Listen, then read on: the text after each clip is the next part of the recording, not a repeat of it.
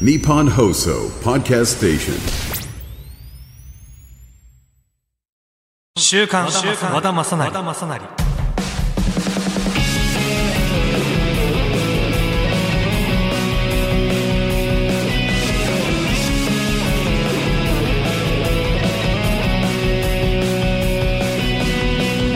こんにちは。こんばんは。おはようございます和田正成です。わからんよ。なんで首かしげたんよ。だってさもちろん配信スタートは12時だけどあれじゃん。夜聞いてくれる人もいれば朝通勤の前に聞いてくれる人もいるわけじゃん。だからその色とりどりのあの和田の挨拶を今入れたんだけど何？今更じゃねえよ。今からだろ？おかっこいい今の。こういうのってさ、俺さ、言わなきゃいいこと言っちゃうんだよね。この番組では俳優をやっている僕、和田正成が、毎週新鮮でバラエティ豊かな和田正成をお届けします。そしてこの週刊和田正成はオンラインくじラッフルと連動したオリジナルのポッドキャスト番組になります。番組内で番組グッズを景品としたオンラインくじの情報を随時発表していきますので、お楽しみにということで。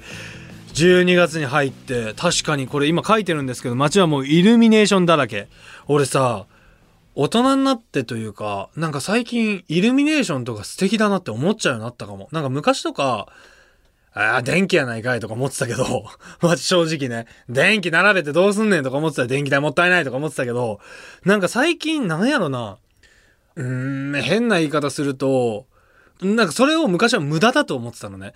でも最近は無駄な時間こそ愛おしいなって思うようになってきて、それ結構ね、心境の変化すごいかも。この、いつぐらい ?1、2年なのかな？これが年を取るってことなのかはわからないけど、なんか最近ゆっくり過ごす時間が好きだな。せかせかする、こう性格だったんだけど、なんかそう思ったらイルミネーション好きになったかもな。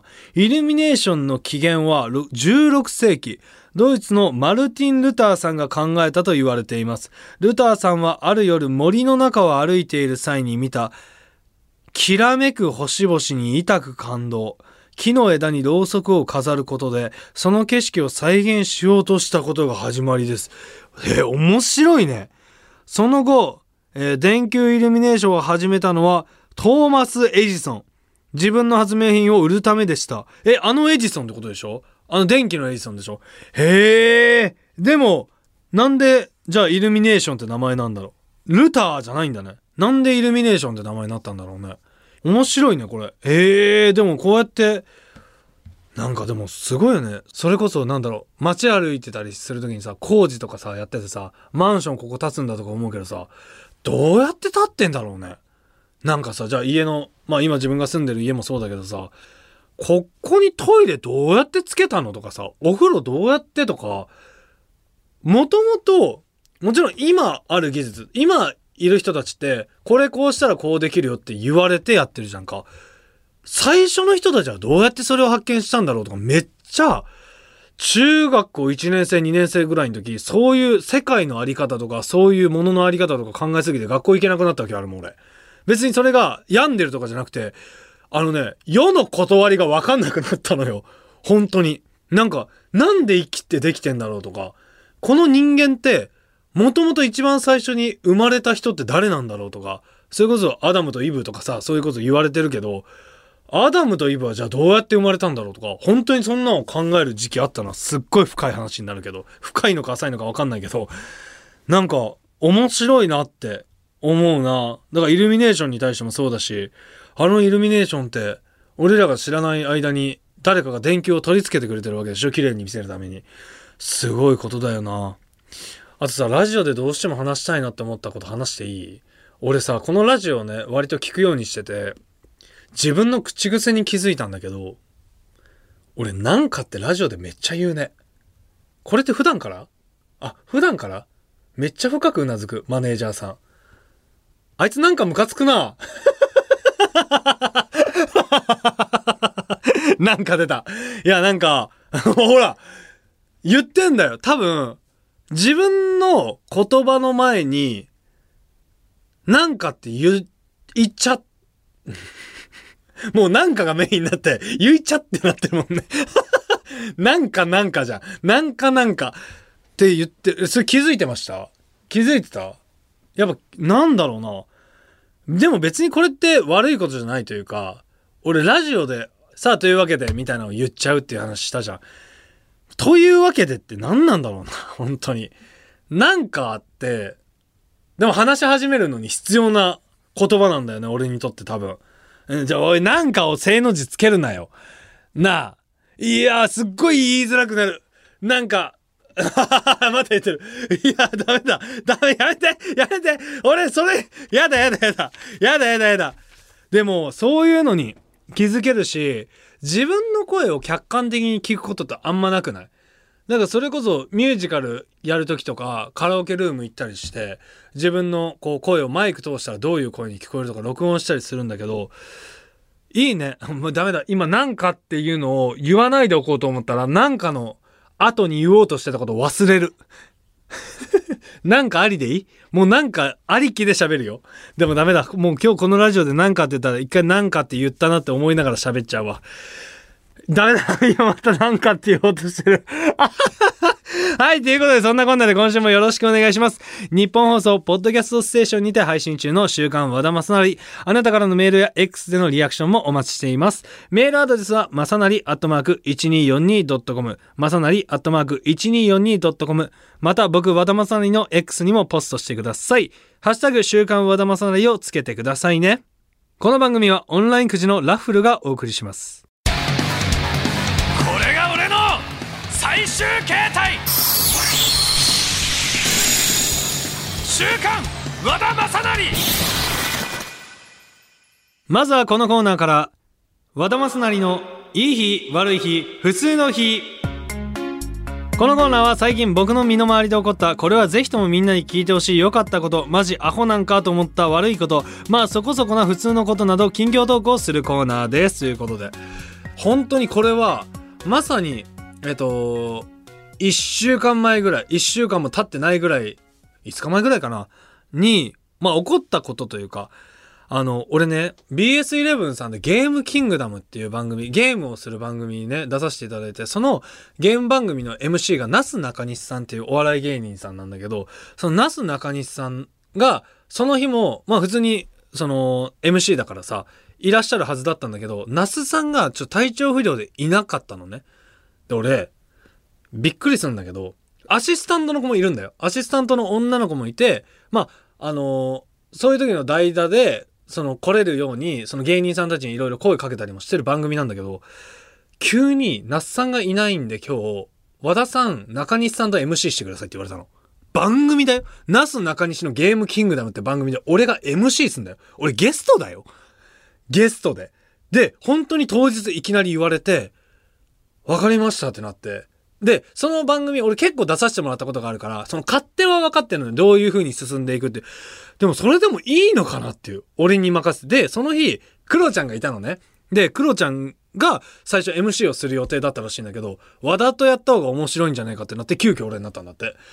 で、それで、まあ、もともとなすなかさんって、なんだろう、始まる前とかにこう、なんか、ちょっとした、うん、小ボケツッコミみたいなのがあるんだけど、まあそれも俺がやらせてもらったり、うまくいかんかったりうまくいったりみたいなんで、まあその日無事に収録を終えて、その番組の一番偉い人と、俺別の番組でご一緒したことがあって、あの、連絡先を知ってたんよ。で、わざわざその人が俺に連絡くれたんよ。あの、面白いぞと。あの、今までと言った色が違うから、なんかまた新しい風が吹いて面白かった。みたいな言ってくれて、あ、ありがとうございますって書いたら、お前バラエティ向いてるって LINE、返ってきたんよ。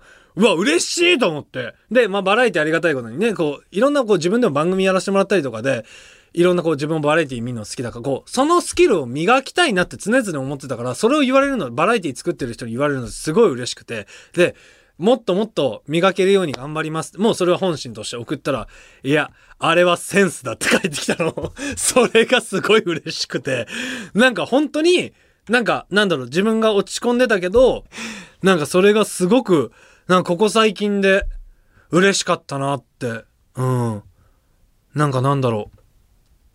その番組にずっとゲストで出させてもらってたから起こり得たことだし、その番組を、えっ、と、その方、俺がまた別番組でご一緒してなかったらその連絡先も知らないわけじゃん。なんかいろんなことが重なって、まあいい日というか、まあ、自信にもなるじゃない？人生においての。こうじゃあバラエティ出るってなった時にさ、別にそれで肩ぶん回して生きがるわけじゃなくて、なんか今まで通り自分の磨く部分とか、なんかそういう、こうなんだろう、向上心持ってやっていけば、なんかこう、そうやって言ってくれる人いるんだなって思えた瞬間だったんだよね。本当にいい日の話でした。ありがとうございます。さあ、ということで、えー、まあこっちの方が得意なんでね、えー悪い日ということで。え、出身どこって言ったっけ？香川なの？ええー、すごいね。すっごい地方から集まってきてる奴らじゃん。福島でしょ？福島、香川、大阪でやってんの？東京で。ね、すごいね。シティで。東京、頑張ってるな、俺らな。頑張ってこうな。そうなんだ。マジ香川なの？ええー、なんで出てきたの？聞いていい？ああ、そうなんだね。まあ天気と、まあいろいろね。そら理由はあるわね。ええー、そうなんだ。え、香川の人って、あったかい？その、店員さんとか。なんか俺もおばあちゃん徳島なの。で、徳島で、で、出身が大阪じゃない。で、本当に、まあ大阪とか特になんだけど、店員さんが、すっごい接客がいいのね。まあ店にもよるんだろうけど。で、俺がもともとバイトしてたタコタコキングっていう大阪にの心斎橋とかに何店舗かあるお店があるんだけど、そこで4、5年ぐらい俺が本当にそこで人生を教えていただいたお店なんだけど、そこのお店って、あのね、例えばじゃあ、ありがとうございました一言も、適当に絶対言わないの。本当に、心から思ってありがとうございました言え。そしたらその人また来てくれるから。ありがとうございました。また待ってますって心から思って言えみたいなのを、本当に店員さんたちが心がけて、本当に心からやってるお店なの。だからむちゃくちゃ気持ちいい店員さんがいっぱいいて。で、まあそのお店ももちろんなんだけど、割と大阪ってどこ行っても、なんかじゃあおすすめなんですか？とか聞いたら、あ、僕、お店としてのおすすめはこれなんですけど、僕個人的にこれ好きでとか、いろんな話とかしてくれたりっていうのが、大阪って結構多くて、で、コンビニの店員さんとかも、流れ作業じゃないというか、っていうので、本当に俺ね、こんなん言ったら別に、一概に全てがそうとは言えないけど、東京出てきた時人冷たって思わなかった？めっちゃ思ったん俺。ほんまに人冷たくて、それこそ、二十いくつの時に東京一人で初めて、それ、あのーなんていうの？上京したわけじゃなくて、オーディションで来たんよ。で、オーディションで来て、うわー、人怖ーと思って。で、オーディション終わって、なんか、この辺にご飯屋さんってありますかっていろんな人に聞こうと思ったんやけど、みんな冷たい顔してるから聞かれへんかったんよ。ってなった時に、あの、とあるうどん屋さんに入ったんよね。路地裏に一個だけあって。で、そこ入って、なんか海、元海上保安官の人がいたんよ。で、その人は、あの、優しかったの。なんか俺がうどん一人で食べてたら、あの、お兄ちゃん何しに東京来たの？みたいな。あな、何弁やったか忘れたけど。で、もう包み隠さずオーディション来てみたい。おお、そうなんか頑張りや、みたいなんで、結構年配の方だったから、戦争中の話とか、こういうことあったよ、こういうことあったよ。めっちゃ楽しくて、その人の話が。東京悪くないかもなって思って、それはまあ、ちょっとまた脱線するんだけど、良かった日の話になっちゃうんだけど、あの、まあ、兄ちゃん頑張りやーってその人先帰って、で、俺が帰ろうとしたら、その人がお会計出してくれてたの。で、それ、そう、かっこよくない？全く知らないオーディション来た若造に、そのお金出せるってかっこいいなと思って。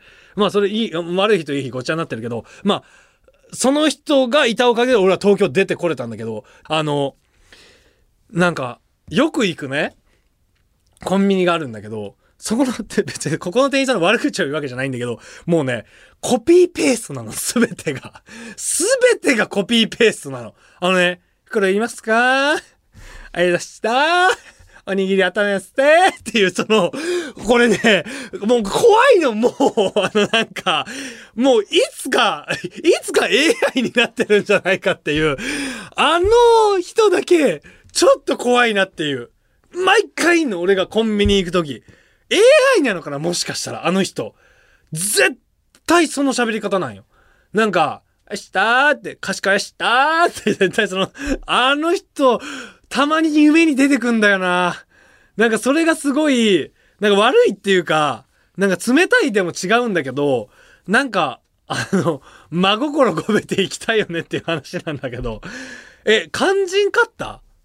東京出てきた時人冷たいなって。あ、道ね、確かに。でもそう思ったら、俺ね、道めっちゃ聞かれんの。やっぱ出てんのかな？田舎。田舎出てる俺。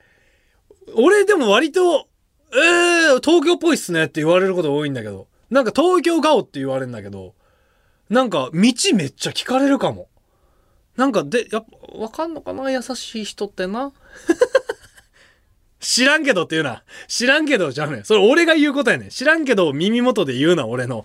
右耳のイヤホンに向けて言ってくんな。知らんけど。いや、でも本当にでもなんか、ね、まあ悪い日っていうか、なんか、本当になんだろうな。でも、それがさ、あの、お店になってる店あるじゃん。なんか店員の態度をさ、悪くして、それがめっちゃ繁盛してるんでしょ？ド M ばっか行くのかな？どうなんだろう？でもちょっと興味あるんよ。それもわかるし、なんかでも、そのコンセプトだったらわかるんだけど、なんかでも、そうななんか俺がいたところが本当にあったかい人が多すぎて、それを求めすぎちゃうのも良くないのかな？なんか人間って人それぞれだからさ、なんかでも、うーん、幸せに生きていきたいなと思うけどね、みんなで。なんか急に深い話になった。こんなあっさいコーナーで。別にあっさくねえよ。って思うね。はい。だってしかもさ、ここ面白いね。最近何かいいことはありましたか？ごめん、俺これ初めてさ、この例見たんだけど、レジの店員さんからすごく優しくされたとかって書いてて、俺まさにこれの術中にハマってるじゃない。はい、ということでこのコーナーではあなたからの近況メールもお待ちしております。以上、今週のワードでした。日本放送ポッドキャストで配信中。週刊和田正成。続いてはこのコーナー。クイズ 2023!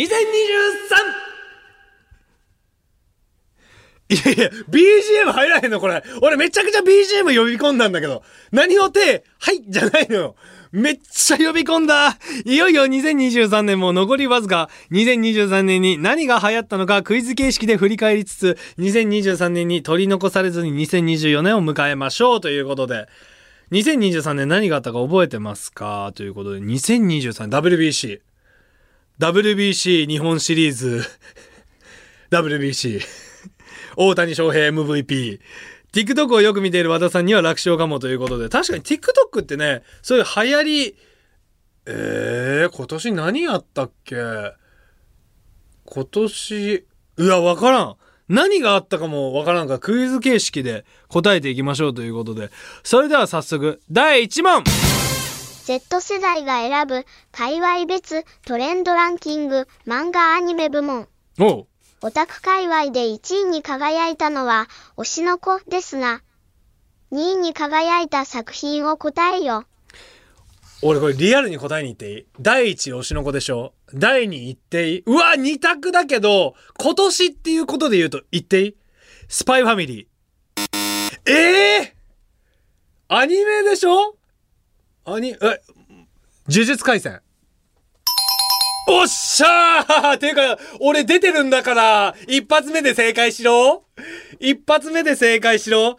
迷った。えっとね、呪術廻戦、鬼滅の刃、スパイファミリーで迷ったんだけど、今年っていうことで言うとスパイファミリーかなって思っちゃった。ミュージカルも今年だったんじゃないかな、確か。へえ、そうなんだ、呪術廻戦。あ、嬉しいね、ありがとうございます。僕ね、呪術廻戦、七海健人っていう役をね、あの、舞台呪術廻戦でやってまして、そうか、嬉しいね。呪術廻戦ってやっぱ人気なんだ。アニメね、こないだそれこそ見てない人はわかんないけど、七海健人がね、てんてんてんっていうシーンがあったんですよ。いや、そうか、嬉しい答えられましたね。はい、ということで、続いての問題、どうぞ。Z 世代が選ぶ、界隈別トレンドランキング、グルメ部門。グルメ部門 ?JK 界隈では、3位、じゃがりこ。2位、サンリオキャラクターズチョコレートに続き1位には、とあるパンがランクインしました。そのパンの名称を答えよ。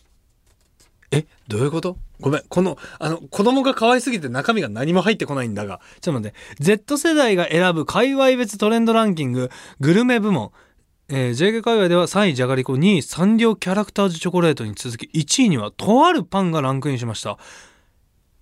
え？グルメ部門でしかもじゃがりこ入ってるのね。すごいね。じゃがりこ美味しいもんな。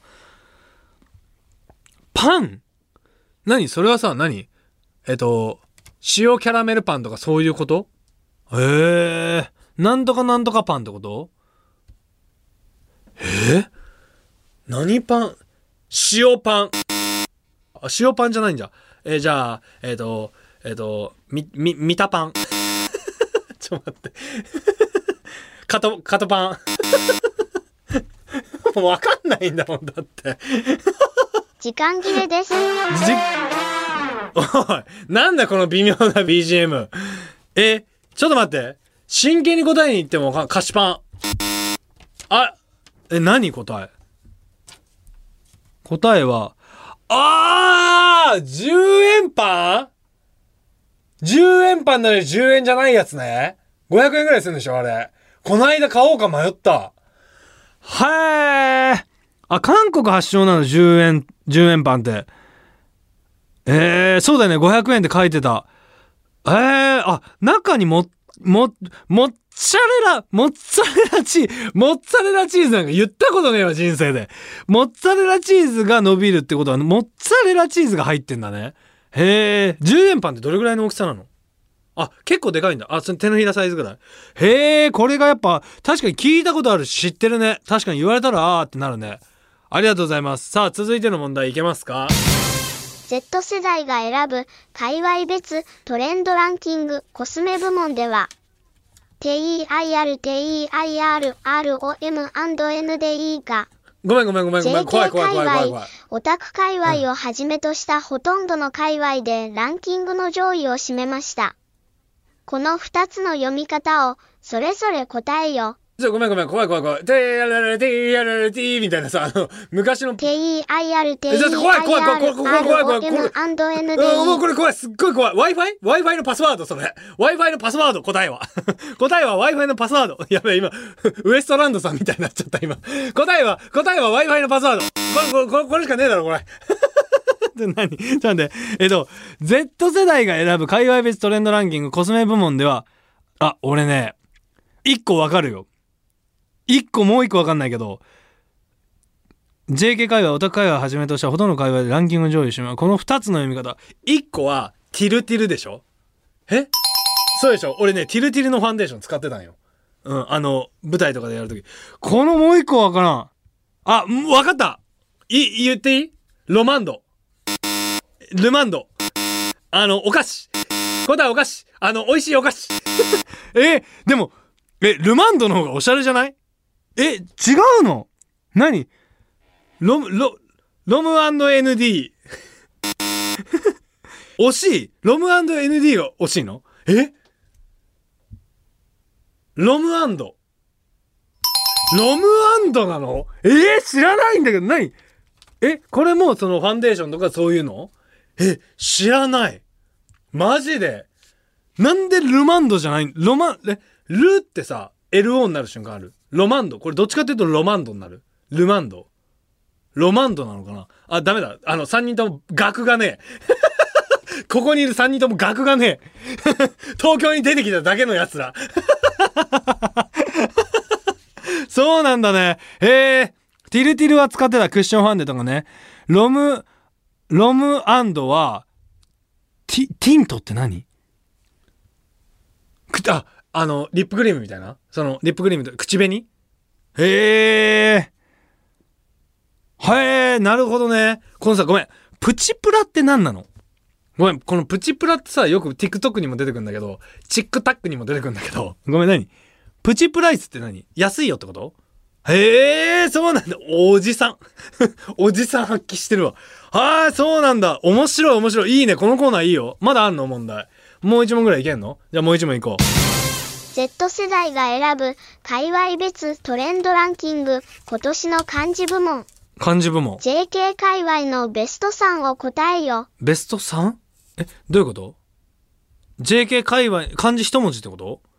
漢字、JK が流行ったと思う漢字一文字を3つ答えるってこと？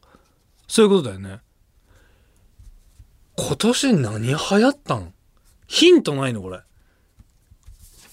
ヒントなかったら何も、えこれは世の中的に流行った？い、いいな。X。漢字だもんね。な、え、ちょっと待って。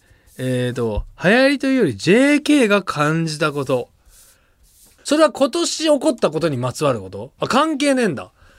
は ?2023 年に起こったこと関係ねえじゃねえかよ !JK が思ったことなんか JK、その年の JK が思ったこと感じ方違うだろうがよ え、なんだろう三つ。何？あ、すごいポジティブ。えー、なんだろう。あげ。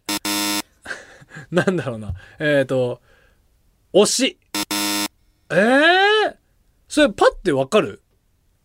わかんないよね、これ。え、わかるっちゃわかるあ、ベタなやつなんだ。何？じゃあさ、えー、なんだろう。えっ、ー、と、ベタなやつ。ベタなやつ。えー、え、日常でも普通にベタに出てくる？え、何？壁。えー、えー、えー、時間切れです。いや、時間切れ、でもこれ多分、え、見ていい答え。えー、答え、1位、恋、2位、楽、3、幸せ。なんじゃこれ？な、これ？JK 関係あらへんやん。あの、人間やん。人間の、ええー、いいなぁ、めっちゃいいなぁ、じゃねえんだよ。な、しかも1位恋なんだ。JK してるね。JK してるよ。OK! はい、ということで、いや、これ面白いね。なんかさ、こういうさ、こういうコーナー好きかも、俺。なんか、こんなんていうの？何かにまつわるクイズみたいな。好きかもしれない。はい、ということで皆さんはいくつ覚えていましたか？答えられましたか？クイズ2023でした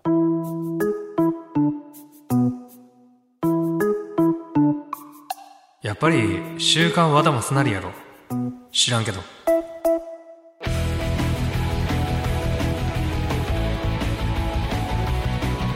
あっという間にエンディングのお時間となりましたということで。なんかやっぱ慣れてきたな。なんか今な もうなんか15個ついてる。なんかの正の字15個。やだ。3つ完成した正の字が。やだ。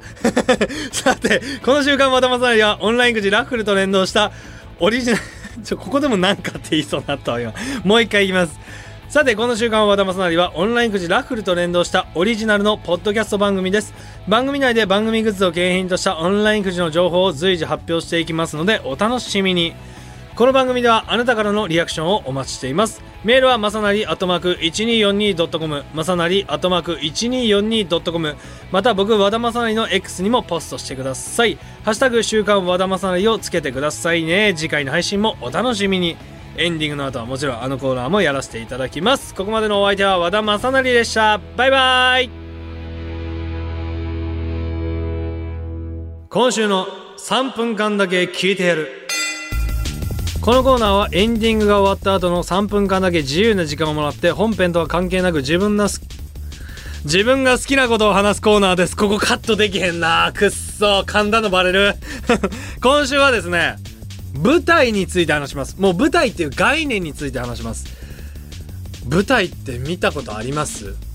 やっぱ舞台って本当に俺一番昔ね本当にこういつだろうな。ちゃんと見たのが多分物心ついた時で言うと二十歳ぐらい二十歳1920歳ぐらいなのかな。見た舞台が本当に面白くて。でなんだろうドラマとか、まあ、映画館も割と舞台に近いといえばそうなんだけどあのその空間逃げられないじゃない？逃げられないって表現しちゃうとあれだけどその空間それを楽しむしかないのよ。ってなった時にむちゃくちゃ癖になっちゃって俺。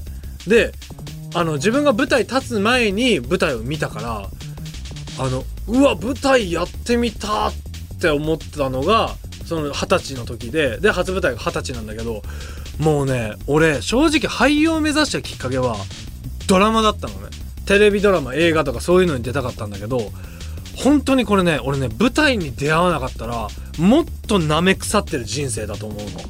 なんかそれがあのありがたい。舞台の演出家さんと出会ったことで、あのーこの考えが変わったんだけど本当に厳しかったの。もう今の時代じゃダメだよっていうぐらいでも俺はその人にある意味感謝しててあのその人がいたから芝居への向き合い方も変わったし舞台っていうものってどれだけ素晴らしいか教えてもらったの。例えばじゃあえっとなんだろう礼を礼を持ってじゃないけどその空手みたいなことじゃないけどそのなんだろうここにどれだけの思いでどれだけの人が集まるのかってスタッフさんもお客様もキャストもっていうのを初舞台で知ってで東京にそれで出ていこうこれで勝負してみようって思えたのがやっぱ2.5次元という舞台に出会ったからそれで東京に出てこれたしでそうやってこうどんどん重ねていったから主演舞台っていうものを積み重ねていっだから、えー今があるしとかで舞台って言ってもまあミュージカルがあったりとか本当にいろんな舞台って楽しみ方できるんで、えーそれぞれの舞台を、えーこれからも楽しんでほしいしまだ見たことないよっていう人は楽しんでほしいなと思います。僕にとって舞台とは、え生きる希望。カーン。無理だった。無理だった。まだあった。まだあった。嘘、まだ10秒あった。でも本当に、あの、僕は舞台に、えー救われたので、えー皆さんの、えー何かを僕も舞台で救えるように、今後も頑張っていきたいと思います。おっしゃ、今、我慢がいいタイミングだった。ということで、今週はここまでありがとうございました。